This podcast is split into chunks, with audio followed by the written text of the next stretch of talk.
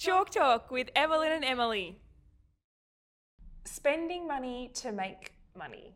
It's an interesting concept. And as I just said this off camera, you said that's investing, which is very true. Well, for me, I think at the end of the day, whenever you are spending money to make money, you can label that investing because that really it's it's being able to generate income from something that you've it's a form of income generation if you think about it that way.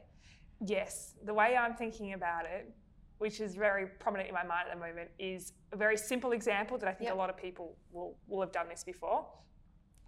The mere act of getting Uber Eats, so I, I pay, I'm spending money mm-hmm. to, ha- to have something brought to my house, affords me more time to do more dollar productive activity. Right in that moment, right? So it's it's a convenience factor, but I am spending money to potentially allow myself more time to make money, Right. and that's because I'm reliant. My business is re- reliant upon myself. Other things um, in businesses such as uh, Chev mentioned before about Yeah.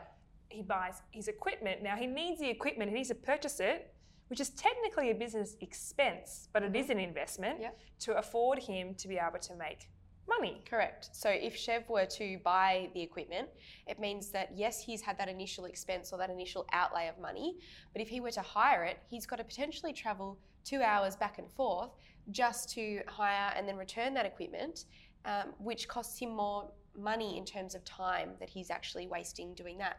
When it might be cheaper um, from a monetary perspective to actually hire the equipment in the first place. So what that then is is as you've said it, it's spending the, the the money up front knowing that it's actually going to produce more as an end result Yeah, otherwise you get a false economy. So um, my dad gave me a great example of this once where he said, My nan used to drive to the cheapest petrol station, even though ah yes the petrol station that had the cheapest um, cents per litre, in, in the amount of time she'd driven, she actually would have been more effective to go the one around the corner that was slightly higher in price. Yeah. Because she would have saved her time and her money.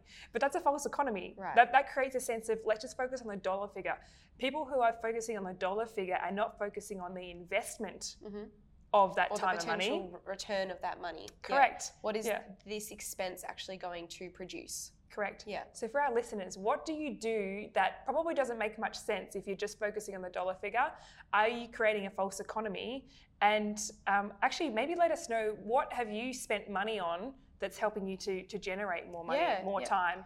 What's something that you've actually put um, that you know large potential upfront cost into that has had an incredible return for your business we'd love to know Yeah.